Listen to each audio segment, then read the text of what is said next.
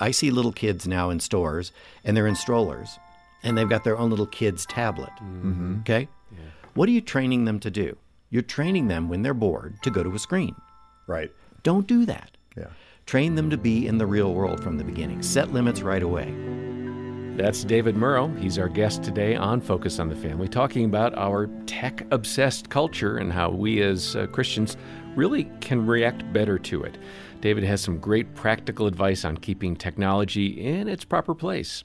Your host is Focus President and author Jim Daly, and I'm John Fuller. John, technology is more and more relevant uh, to all of us all the time, and uh, it's it's an issue. It, it, may be the number one parenting issue that we get asked about here at Focus on the Family, right? Probably. I mean, there there are several things, but that's got to be at the top because it is. it's everywhere. Well, I know for Jean and I, it was the case. I mean, we delayed that smartphone until I think Trent was 17 and Troy was 15. I thought we did pretty good. But they would ask us, you know, when do we get a phone? Well, let me talk to mom about that. Mm-hmm. and then we just didn't respond. Mm-hmm. It was a good strategy. Uh, today, I know many parents are struggling with this, so we're going to cover this issue with a, a, wonderful guest. And he has spent much of his time, his adult life, uh, in the media business and he comes with a really insightful perspective. So, if you want to help yourself or your children navigate this crazy world of technology and honor God uh, with your time, uh, we have some great insights for you today. Mm-hmm. Yeah, David Murrow is a best selling author and is passionate about helping uh, anyone, everyone, overcome screen addiction. And we're going to talk about some of the content in his very in depth book. There's so much here. Uh, the book is called Drowning in Screen Time A Lifeline for Adults, Parents, Teachers, and Ministers Who Want to Reclaim Their Real Lives. Stop by the website for more details about David and that book. David, welcome to the program. Thank you for having me. It's great to have you. Uh, you mentioned in the book, which was really good, I identified with this, how much time your family, I'm assuming late 60s, 70s, maybe I'm wrong, uh, spent in front of the screen. And we are kind of that way too. I was kind of raised by television. But thankfully, those shows were pretty good back then. Mayberry yeah. RFD, yeah. the Brady Bunch, Gilligan's uh, Island. Gilligan's Island. That one was frustrating to me as a child. It's like, look down, you can get off the island. Just look down. You know, they always miss the clue. Right. It bugged me to death, I'm telling you, even as a nine year old. Mm-hmm. But uh, explain that experience that you had.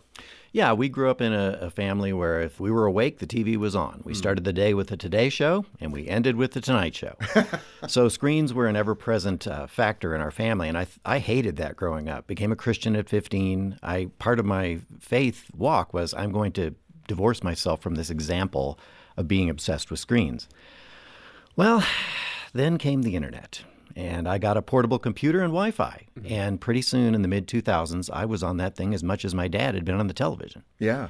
So uh, had actually, my family actually had to have an intervention with me huh? because I was so obsessed with screen time. And you know what's ironic is I work in the screen business. I've been a television producer for four decades. Yeah. I know the tricks that people like me play. I'm in the screen addiction business. And yet I still fell uh, victim to it. I still got under the spell of these devices. And it was, ro- it was robbing me of my time with my children yeah. and with my wife. And uh, I had to take some very serious steps to pull back. Let me ask you about that. I think that was occasionally a point of conversation with my boys and I because I, you know, some ways parents who grew up on TV would justify being able to watch news, weather, and sports. It's just information I'm getting updated. Mm-hmm. And my boys would sometimes say, Well, you're watching TV as much as I'm on the screen. Mm-hmm. So uh, think of that comparison. How, how would you coach us as parents not to uh, differentiate maybe? It's both screen time, it's both taking you away from other things you could do. Yeah, that's the thing. Um, we you don't realize how much of your real life you are displacing when you spend time on your screens. And uh, the first piece of advice I give to parents is get your own act together first. I mean, if you if you're the type who's always got the TV on, or the moment you sit down, you're grabbing your phone and you know scrolling this and scrolling that, p- kids are going to do what they see you doing rather than what you say. So yeah. step one is get your own screen life under control. And then you would be in a much better position to explain to your kids that, hey, you're missing out on life because you're you're absorbed in Snapchat all the time. You know, Jean did a, my wife did a really bold thing. uh, We probably for 10, 12 years. I can't remember the amount of time, but she noticed when the kids were really young that they were watching, you know, good cartoons. We would, we would try to screen the bad stuff off, obviously, but, you know, just even good, pleasant cartoons. But the amount of time really bugged her. So we just cut it off. We got rid mm-hmm. of the cable and, you know, mm-hmm. and we did that for a long time, which really soured my football watching. but you have to make some sacrifices, right? And I think our boys grew up with wonderful imaginations and problem solving ability that maybe they wouldn't have developed. Yeah, it's again, it's it's displacement. If if you're just absorbed in a screen all the time, you're not developing the real world skills that are going to make you successful as a man or a woman. You have to spend time with people. You've got to, hoping to get married someday, you've got to learn how to deal with the opposite sex. And if you're absorbed in your screens all the time, those uh, those serendipitous interactions don't happen. The uh, addiction that you had, I mean, I, I would think you would call it that, the screen time addiction. Mm-hmm. Or an obsession. You let's put it that said your your family had an interdiction with you. Yeah. H- how did that go, and what did you walk away with after that environment? That that question that they asked you. I, I was ashamed, um, and I couldn't believe I'd fallen from into my own trap. You know, hung on my own gallows, as it were. So I just had to take some very serious and uh, deliberate steps to pull back on my screen time. Um, the minute my kids came into the room, I shut my laptop. That was one of the things I did. This is in 2005. This was, you know, we, Wi-Fi was a brand new thing. There was no Facebook yet. Yeah. And then, of course, I've never been a big one over watching TV, but I do know a lot of people who, you know, have learned to shut the TV off unless they're going to watch a specific show. That's one of the big pieces of advice I give people is don't just have the TV on as background noise. Learn to interact. Families need to have these casual interactions all the time. Mm-hmm. And if we're all absorbed in our screens, we don't have those. Yep. And so the only thing we do as parents is nag our kids. We take the screen away or we say, hey, why haven't you got your homework done? We're preempting those healthy interactions that make a family healthy. Yeah. You have four parables in the book that you point to. One is the fishbowl. I want to kind of tap that one because it's it's really powerful. So how does the fishbowl analogy work with Yeah, I, screen wi- I wish I had my fishbowl in front of me for the video audience. But what picture a fishbowl in front of you filled with ping pong balls? The uh-huh. fishbowl represents your brain. The ping pong balls represent all the things that you have to think about and do during the day. But even when the fishbowl is full, there's still little bits of air space around the balls. That's the time our brains use to reset, to meditate, to pray. Remember that? When Yeah. we used to so pray? that's downtime. That's downtime. Our brains need that to heal. When we started carrying these devices around with us all the time, we began filling that downtime with screen time.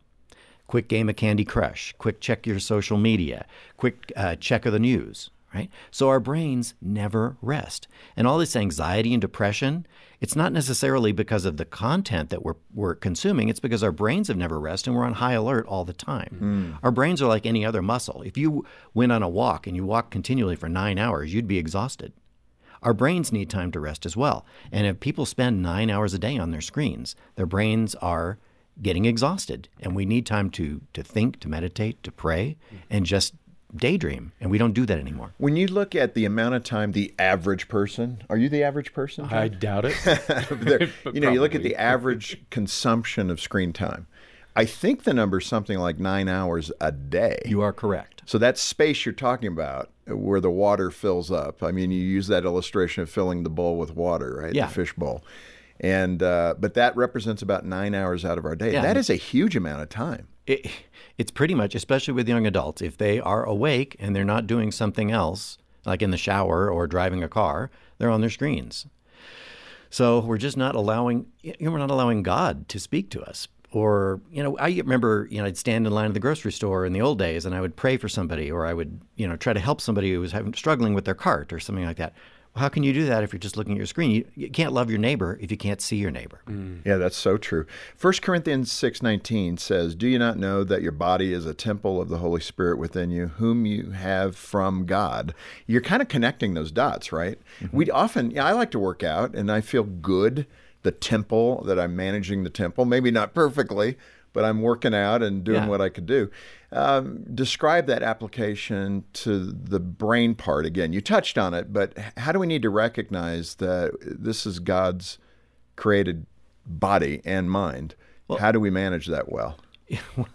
well, I mean, our brains are designed by God to respond to threats, to wolves, as I say in the book. You know, hmm. if you were taking a walk through a nice forest and you wouldn't, you'd notice the trees and the flowers and the butterflies. But if a wolf came across your path, your brain would instantly go into a state called hyperarousal. And what the media does is they give us a constant parade of wolves, hmm. threats, that keeps our brains on hyperarousal, and it's wearing us out. We are not meant to see a wolf every 10 seconds or every 20 seconds. That's not the real world anyway. It's not. But the media is going to tell us the world is getting worse and worse and horrible and horribler. And, you know, the more, more partisan you are, the more you're, you're going to see it through this lens. You know, it's going to filter through. Hmm. I'm putting a pair of sunglasses up to my eyes. You know, we still see the world through the media, but the media is filtering it for us. And they're going to give us the worst version of reality, the darkest version of reality, because those are wolves. That keeps us clicking. That, that gets our hyper arousal going. And then advertisers buy our attention. So they are manipulating our brains to get us to buy their products. And I, I'm sick of it. The difference between passive and interactive media mm-hmm. use, describe that for us, because we probably don't think about it, especially Okay. if we're not in the business. Yeah. So all media was passive until 1972. You sat down in front of a screen and you either watched a movie or you watched a television show, but you didn't change what happened on the screen. It's not interactive. You don't interact with it. Yeah. Okay. In 1972, they invented something called Pong, the world's first video game. Did you play that? Absolutely, Okay, good. yes. Beep, Boy, that seems really slow now when you It go back and play it. Yeah, and then and then came the Nintendo Entertainment System and Super Mario and, and, and Space Invaders and but we began interacting with our TVs for the first time. When then personal computers came. And then came these things. And we manipulate what happens on this screen six, seven, eight hours a day. Now, passive media is like going to a museum and looking at the paintings. Interactive media is like painting something yourself. It's much more taxing to the brain. So I tell parents, you can give your kids some a couple of hours of good wholesome television and you're not going to rev up their brains as much as if you give them 2 hours of gaming or 2 hours of scrolling or 2 hours of internet. Because what you've done is you have caused their brains to hyperarouse, hyperactivate and that that is much more injurious, much more addicting than just watching Gilligan's Island or, or Right. some TV Something show. passive. Something passive. The, the long term effect of that, have you looked at the brain science on that to see what uh, Yes. what damage is done actually? Children have very uh, neuroplastic brains. Their brains are forming, and so if you give them a lot of uh, screen time as a kid, especially uh, interactive screen time, you'll see lower test scores. You'll see higher levels of ADHD, hyperactivity, hmm. because they're what we've done is we've trained their brains to be stimulated all the time. So downtime feels weird. If they're not being stimulated all the time, it's like something's wrong. So they will find out, they'll act out, they'll find things to rev their brain up to get that dopamine. to get that hit. dopamine. And so they become disciplinary problems in school, and all these things manifest themselves because calm seems abnormal, Yeah. whereas calm has been normal for thousands of years. Mm-hmm. And we've flipped that on its head. So that overstimulation is really causing great damage. How does a parent a recognize that and then I mean we did it too. You had the iPad or whatever mm-hmm. you might have and you put it on something good. I'm not saying Right. something bad, but you put it, something good on there and you hand it to Junior while you can get some things done. Yeah. okay. Yeah. All right. How many of you seen Lord of the Rings? Yep, we've seen it. Okay. Now, Frodo had a magic ring. I'm, I'm holding a ring up right now. Yeah. Uh, w- when you put the ring on your finger, what happens? You become invisible. You become invisible. Parents, you have a golden ring called a screen. And if you need your parent your kids to be invisible for a few minutes, you hand them an iPad. You hand them a phone. And they become invisible. All their crying stops, all their fighting stops. But what else happens when you put the ring on? Remember Gollum wore the ring all the time? Mm-hmm. You get twisted. Mm-hmm. Your values, you, you get the world's values and not Christ's values. And here's the other thing when you put the ring on, you become visible to Sauron, the evil lord who knows where you are. When you give your kids that magic ring of power, that device, you are making them visible to advertisers who want their money, influencers who want their opinions, and predators who want their body. Hmm. So you are opening up doors to all sorts of evil. David, we'll dig into that more because that is a profound statement. I mean, as a Christian parent, that really puts it in perspective. Boom, right there. Technology, though, it gives us a lot of uh, choice in our lives to do this, to see that, to read this. I mean, there's positivity to some of it. I mean, I'm better informed. You can do Bible study on there. It's really good to look at all the notes you can have access to and all the concordance material and history of when that disciple wrote that book and why he wrote it, etc. Yeah. So there are positive things in that environment. Um, but talk to the issue of choice, the impact that all that overwhelming choice has on us. Yeah. How many of you have seen the movie uh, Bruce Almighty? Did you ever see that one? yes. With Jim Carrey. Suddenly mm-hmm. he's given all the powers of the Godhead and it ruins him. We now have godlike powers thanks to our screens. Hmm. Um, I have a daughter who lives in Australia. I can call her on my phone and see her in real time 7,000 miles away. Before 2009, only God could do that. Hmm. Now I can do it and it costs me nothing. We have been given all these powers. Uh, one of the uh, parables I talk about at the beginning of my book is the parable of David the shepherd boy, who goes from powerless to a palace. All of us now have digital castles. We can create this digital kingdom over which we reign as Lord and Master. We decide who comes in, what ideas come in. Uh, we're, we're, on a constant state of vigilance, like a king. Uh, we can clap our hands and any food appears at the door in 15 minutes. Uh. We can summon a harem of beautiful women to fulfill our every desire through wow. pornography. I mean, we have become digital kings, and within this kingdom, we reign. We have total decision. We can cancel anyone. We can banish anyone, send them to the you know to execution by unfriending them or doxing them or whatever. We function as digital monarchs. And we're seeing this manifest itself now in the real world. This is what's happening on college campuses. Trying uh, young adults who grew up in the digital world canceling things are now trying to bring cancel culture to our universities. So that's where you think that is rooted in. That's interesting. They've been doing that since they were kids. Yeah. Unfriend, cancel, blah blah blah. Mm. You know, mm. that's why they don't want to tolerate any ideas because they have been raised as digital monarchs and presided over a digital kingdom over which they are the sole authority. Right. That's really insightful. What's the most important thing for parents uh, to know, and what advice would you give them in this in this area? I mean, you've said some profound things today, and I'm sitting here thinking, oh my goodness, if I would have heard, my boys are in their 20s now. I wish I would have known this when they were three, four, and five. But what what's kind of the core core for parents to know what to do? Okay, so if your kids are little and they haven't been exposed to screens very much, do a screen use plan and stick with it. From the so, very, what does that look like age wise? Mm. I mean, from zero to 18, I guess? Yeah, sure. I mean, as long as they are under your roof, make it clear that every screen is under your control.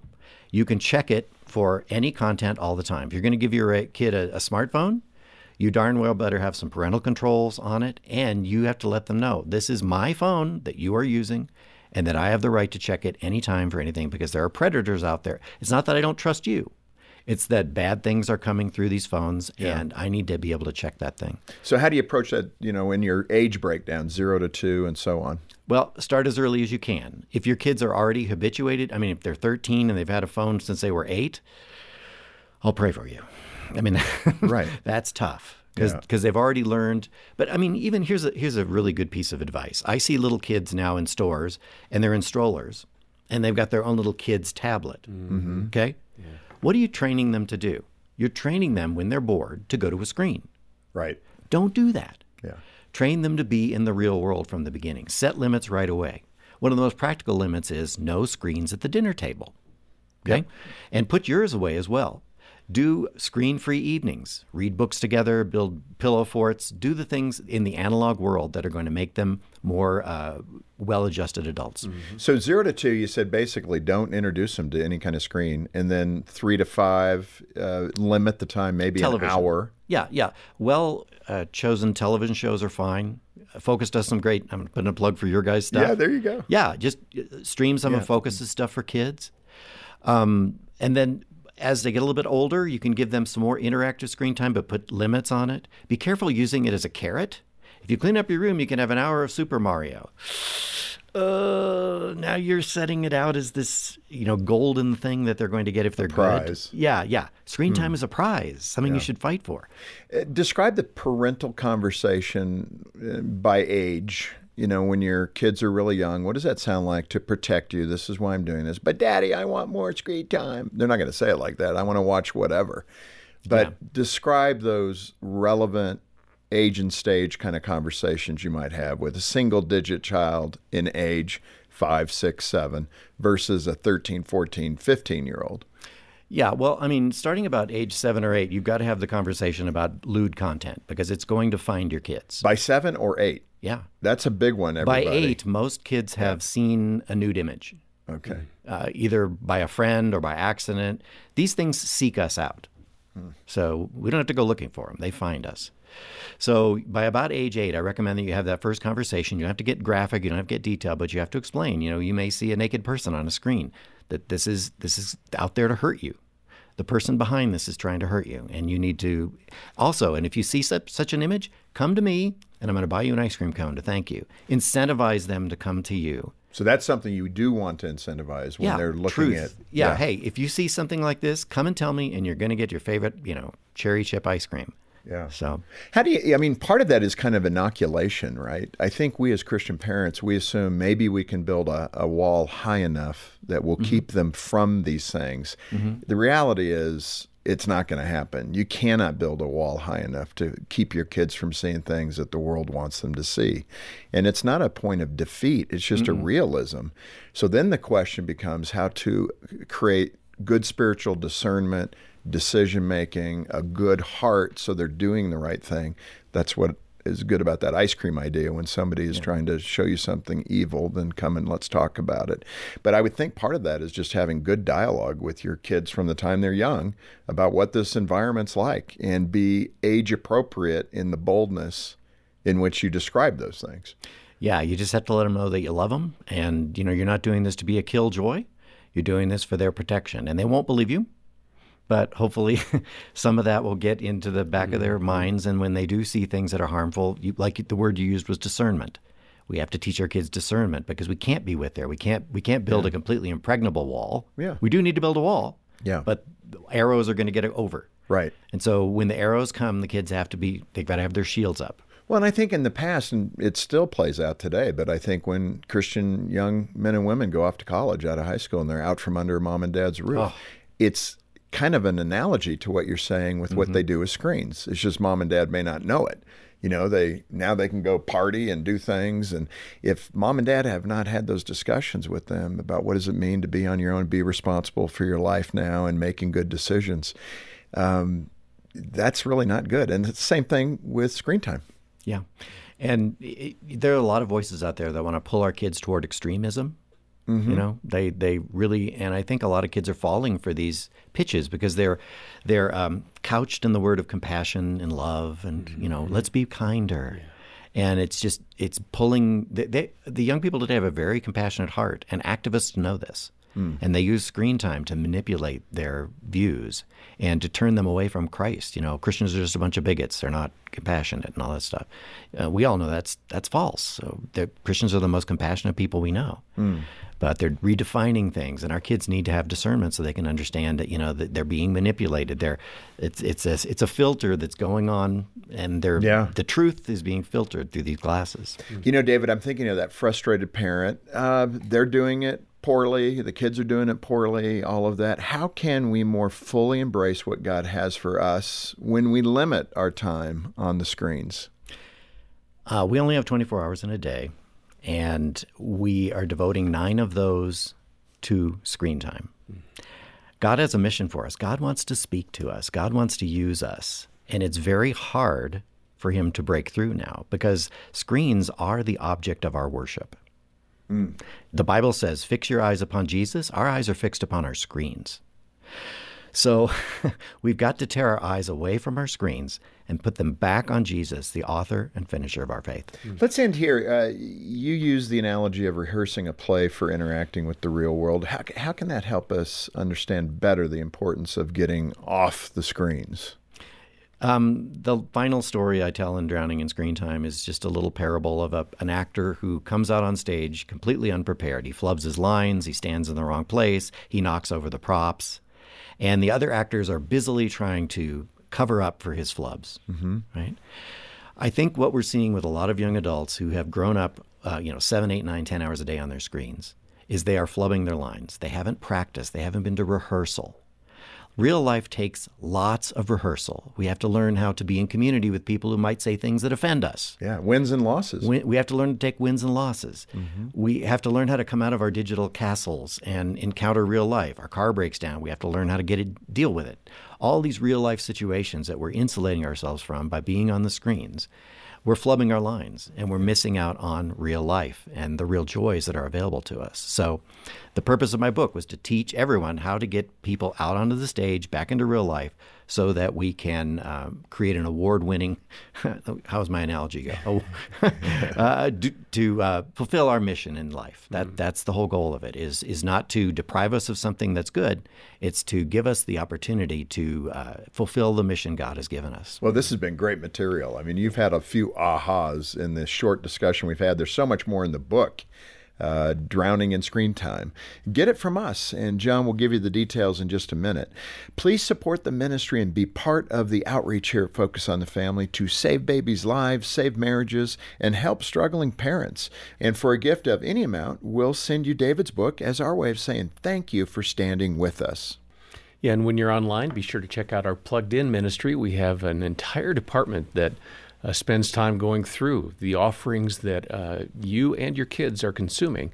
Uh, they really are very wise, and we also have a podcast called The Plugged In Show that releases every week. So check those resources out. All the details are in the show notes, or give us a call. 800, the letter A, and the word family. David, again, thanks for being with us. This was really, really good. Thank you, Jim. Hmm. Well, we hope you have a great weekend with your family and your church family as well, and then plan to join us on Monday as we hear the incredible testimony of Virginia Prodan, who came to Christ while living behind the Iron Curtain. I started to share the gospel with him. He put the gun down he nodded several times. His uh, shoulders relaxed. I have to tell you that I recited the gospel mm. to him, and I watched him melting it under God's word. And thank you for joining us for Focus on the Family. On behalf of Jim Daly and the entire team, I'm John Fuller inviting you back as we once again help you and your family thrive in Christ.